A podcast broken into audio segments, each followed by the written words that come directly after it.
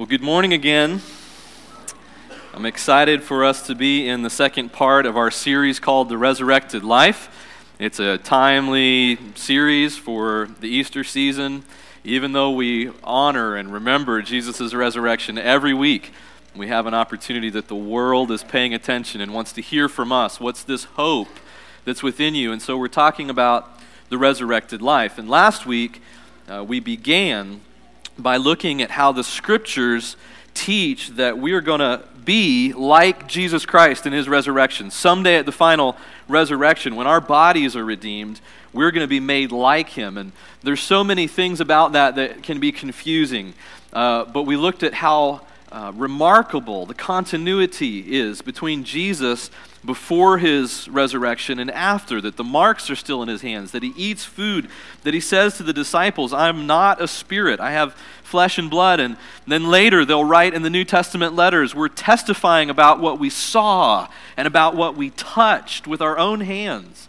And so Jesus' resurrection as a first fruit of which we'll be like is something so much more real, uh, so much more meaningful than anything that we probably are used to thinking about or talking about, and yet different, and yet scaled up in some way, leveled up in some way. He can uh, appear in a room that's locked and closed. He can ascend somehow into heaven, uh, as he does at the beginning of the book of Acts, and there is some kind of new thing that's happened with Jesus. Well, the scriptures are very clear about what it is. The scriptures over and over call it new creation.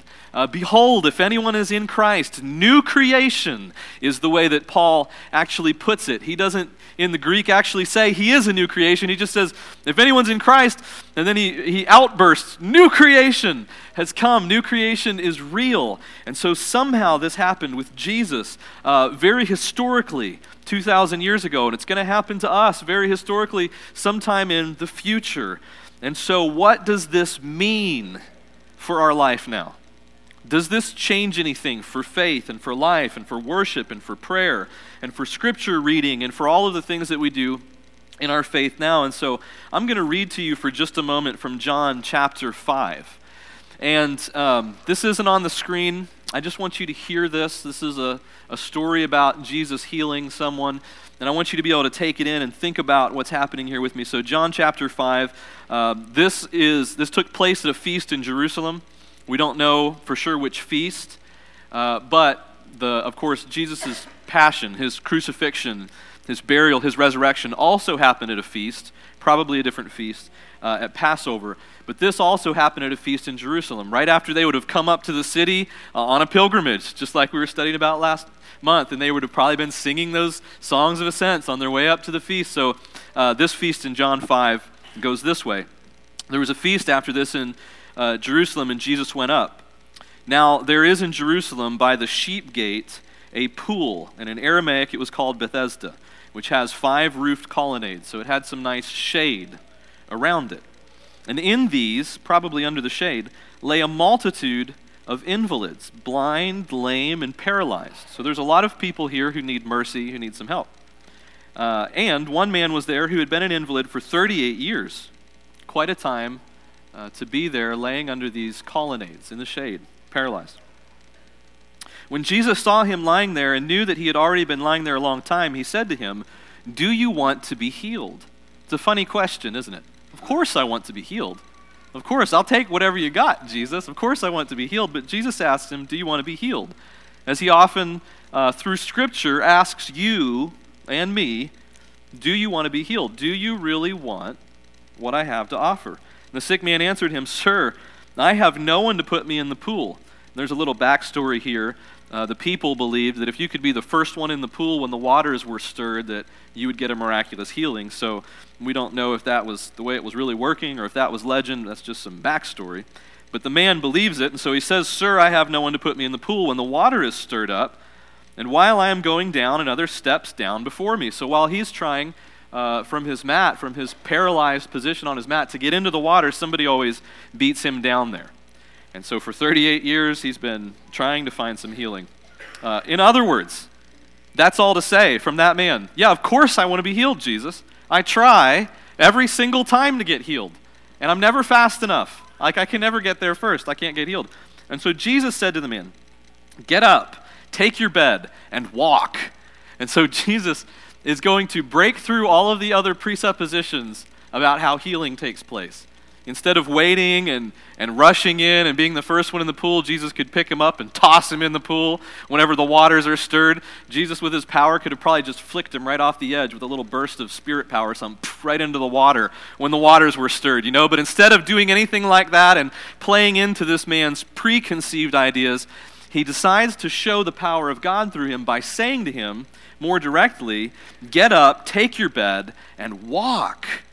And so the man does. At once he was healed, and he took up his bed, and he walked. Now from here the story gets kind of interesting, because the Jews take great offense at what Jesus did, because it was the Sabbath day, it was their day of rest, it was their Saturday, their day of worship, when Jesus heals the man. And they're getting tired of Jesus doing these things on Sabbath. But they also take offense at the man. They take offense at the man who was healed.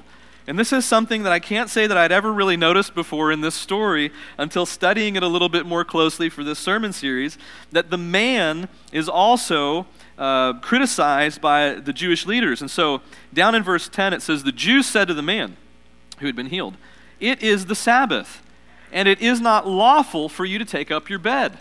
This goes contrary to everything any mother ever told her child on a Saturday, right? Pick up your room. Pick up your stuff, pick up your bed.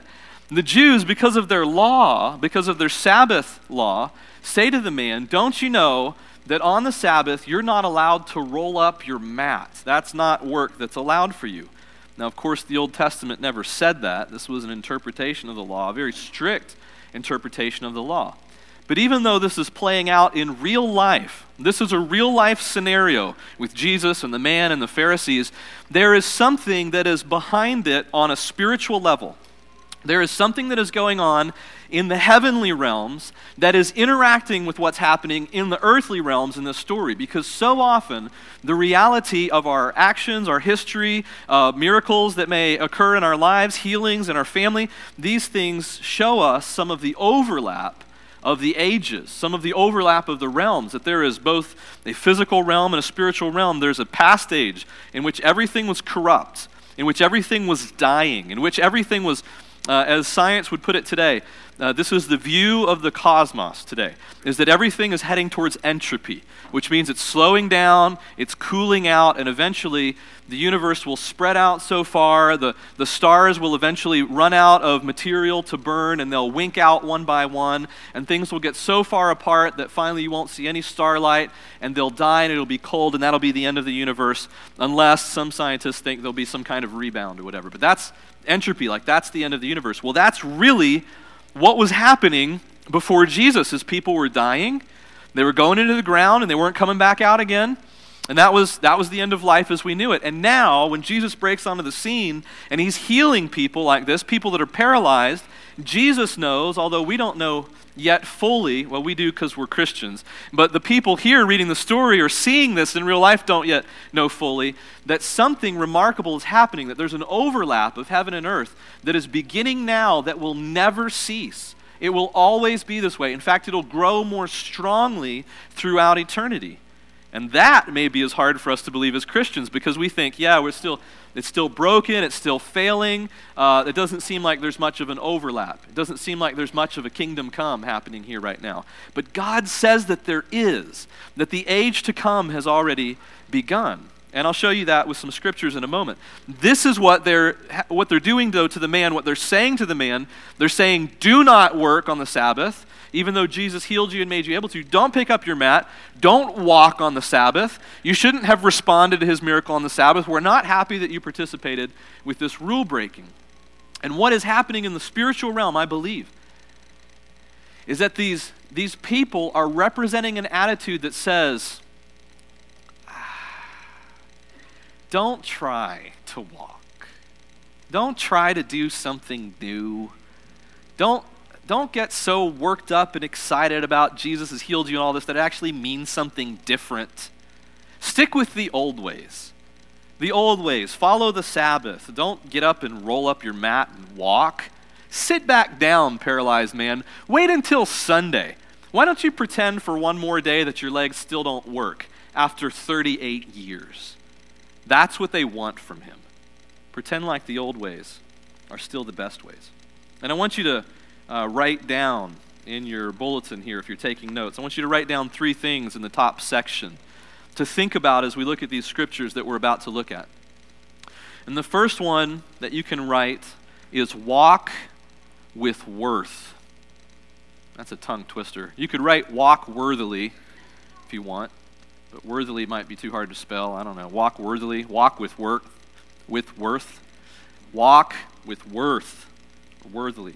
The second one is this, under the next dash there. Walk with love. Walk with love.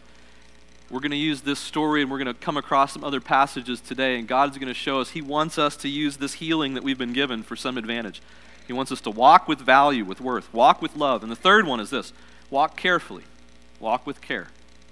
So walk worthily, lovingly, and carefully. Worth, love, and care. Okay, let's look at some scriptures together this morning. Uh, now that you have those in your bulletin and you're thinking about them with me, what do, what do these mean? What does this healing mean? How should we walk? So in John five twenty-one, this is just a little further in the chapter, Jesus now is having a confrontation with those same Jewish leaders. And this is uh, what they've accused him of, is you've done work on the Sabbath and you're acting like you're God because you're healing people and you're making these great claims. And so in John five twenty-one, Jesus says this. He says, yeah, you're right that I'm claiming to be divine.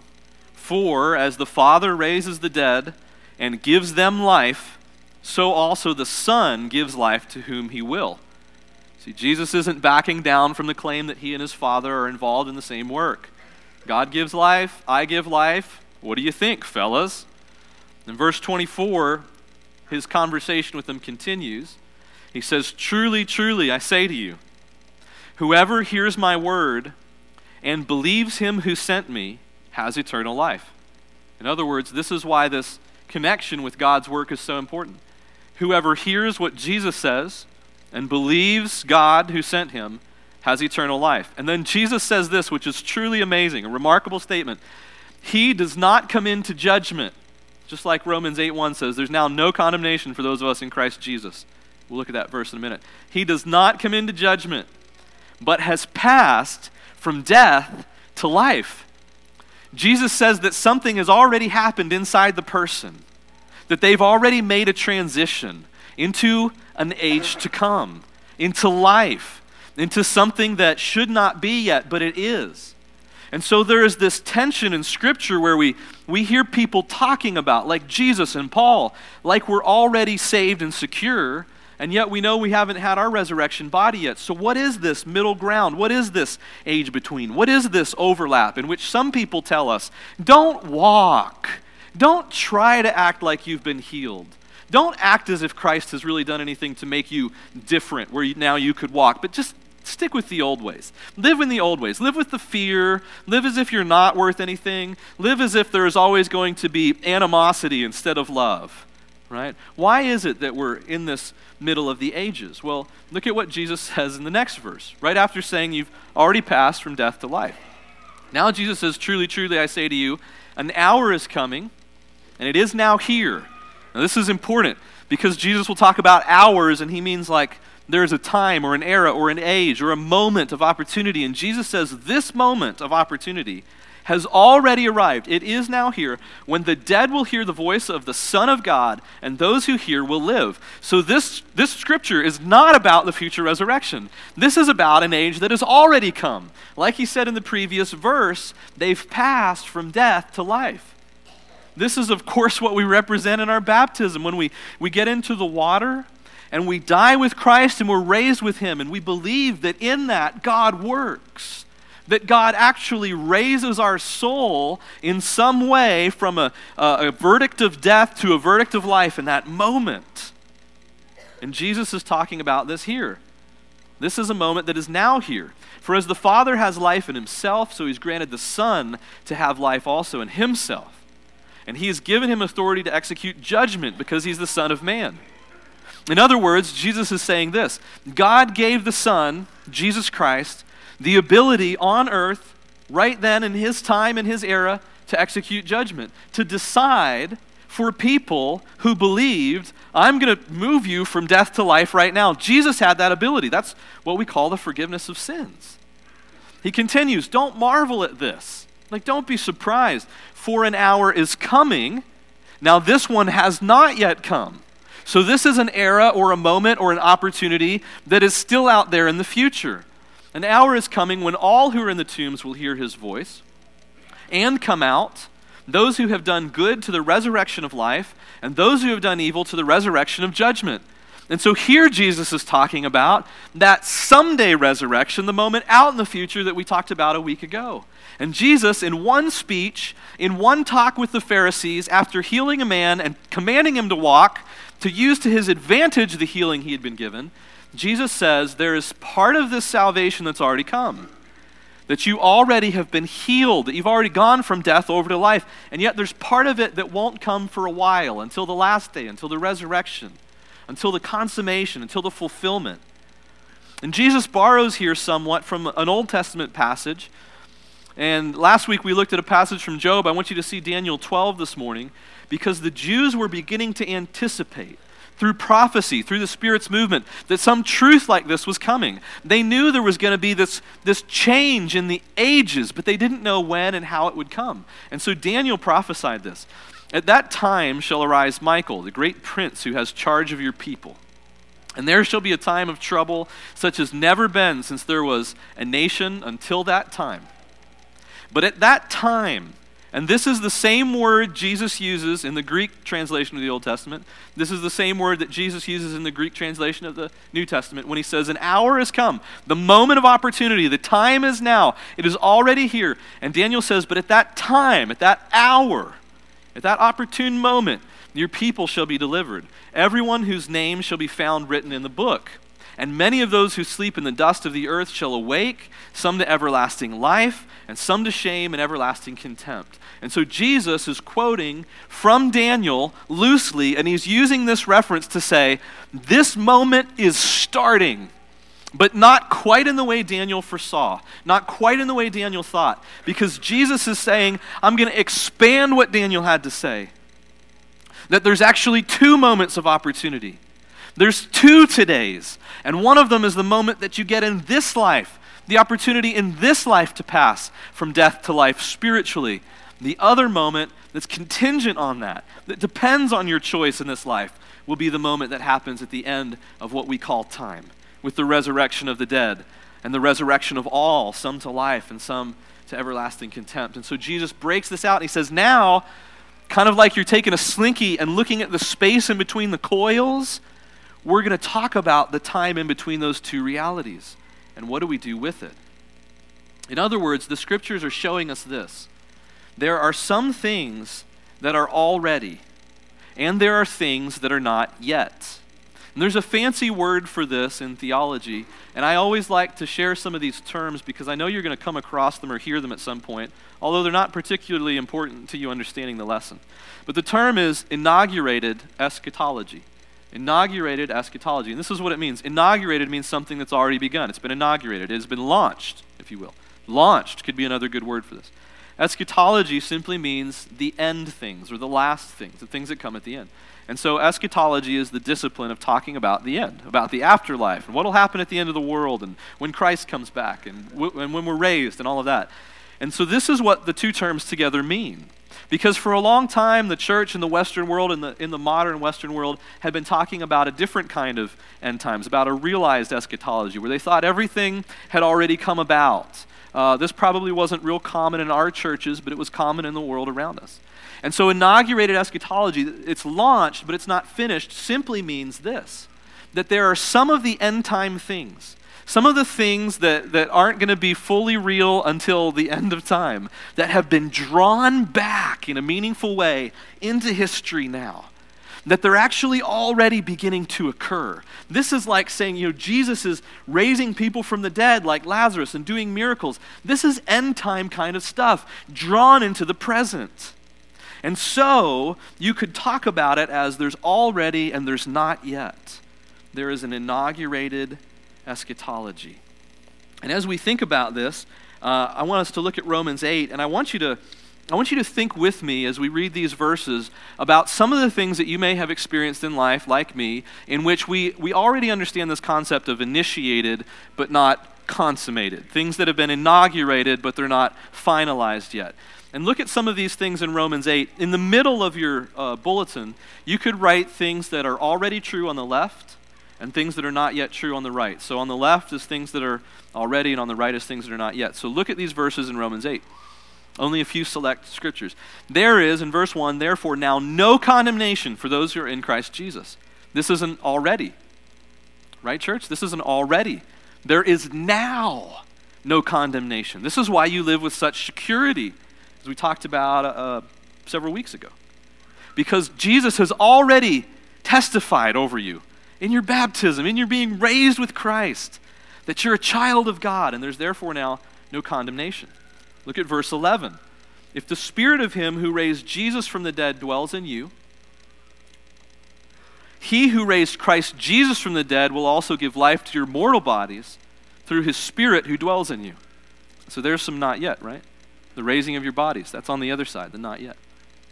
But look at verse thirteen. For if you live according to the spirit, according to the flesh, you will die. But if by the spirit you put to death the deeds of the body, you will live. This is this is now. This is in the present time and in the future time. What you do now impacts what will come later. In fact, if you wanted, you could write Romans eight thirteen right along the word preparation, right in the middle. How are you preparing for eternity? In other words, how are you choosing to walk with the healing Jesus has given you? He's given you this healing.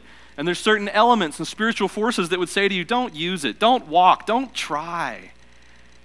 But how are you preparing in the meantime? And then look at these verses from the end of Romans eight, which we read a few weeks ago, about what's to come. For I consider that the sufferings of this present time are not worth comparing with the glory that's to be revealed in us. So not yet is glory. Already is sufferings, but not yet is glory. Verse twenty-one, un- that the creation itself will be set free from its bondage to corruption and obtain the freedom of the glory of the children of God. So again, and not yet, that there's glory to be revealed. And I want you to think about with me, where else in life do you see these kinds of already and not yet playing out? And I've got a few suggestions for you to, to think about. When Jenna and I were engaged, uh, just, just about four and a half years ago now, we experienced an in-between age that everyone who is engaged to be married experiences. There is an inauguration. There is, even in our culture, a first ring that's given and a second ring later that's to be given. But we inaugurated something which is a pledge to each other, a pledge to walk with worth, to not act as if we don't deserve each other anymore, but to walk day to day, even though we're not married yet, as if we're worthy of each other because we've chosen each other and because we know our families and God is going to bless the commitment. We choose to walk in love daily, treating each other the way that we would want to be treated, treating each other in many ways the way that a man and wife would treat each other, with mutuality, with respect, with sharing of decisions and opinions, but not in every way that a man and wife treat each other after their marriage is consummated. There are certain intimacies, both physical and spiritual and emotional, that simply should not and cannot be shared until after the consummation. And yet, in the middle age, we walked carefully with each other, knowing that we had value and worth, knowing that we were walking in love, and yet knowing that this is not a time to stumble and to start acting with all of our very worst parts of ourselves, with our greed, with our impatience, with our fears. We couldn't be controlled by those things. We had to walk carefully, especially because we weren't yet consummated. And you can think of other examples like this. We get accepted to a college or a school, but maybe we're not enrolled yet. We haven't graduated yet, certainly. And there's an in-between time of preparation. Or uh, adolescence is a great example of a time in life when we're on our way to something so good and we know it, but we haven't yet arrived there at fully fledged adulthood. And so we walk with love and with worth, but also with care, and all of these in-between ages in life.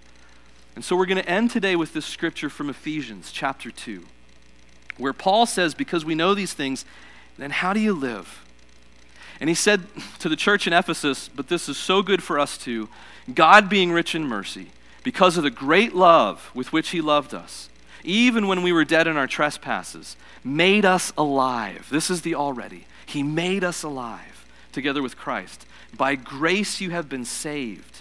And he raised us up with him. Notice how he speaks about this in a past tense. The raising of our souls or our spirits. He raised us up with him and seated us with him in the heavenly realms, with the heavenly places in Christ Jesus, so that in the coming ages, the not yet, he might show the immeasurable riches of his grace in kindness towards us in Christ Jesus. For we are his workmanship, and this is the now, the overlap of the ages, created in Christ Jesus for good works, which God prepared beforehand, that we should walk in them. And don't let any power of this age, any power in the spiritual realm, or any person in this world tell you that you're not worth enough, or that you can't walk in enough love or with enough care to walk out the reality of your past transition from death to life and your future resurrection in life now. Because this is what we do when we worship. We look at baptism, and we know that it points back to Christ and to his death and resurrection, but it also points forward to our own resurrection. It draws from the past and the future together. We take communion, the Lord's Supper, and we know that it was his body that was broken two thousand years ago in Jerusalem. But we also know that Jesus said this, I won't drink of this fruit of the vine again until I drink it new in my Father's kingdom. And so it draws from the future meal with Christ as well. And from the past and from the future, we draw both of those strengths into the now. And Jesus says, walk in it. And Paul picks up on this theme in Ephesians chapter four, five, and six. When at the beginning of chapter four, he says, walk with worth. And in the beginning of chapter five, he says, walk therefore in love. In chapter five, verse fifteen, he says, walk therefore with care. This is the life in the middle age. If we can offer to help you in any way, maybe you've not yet been raised in the Spirit, you haven't transitioned from death to life and you want to be baptized and receive that gift of God, we can do it this morning. We'll help you in any other way, and our shepherds will be both at the front and in the back to pray with you or to meet you. Please come and share with us as we stand and sing.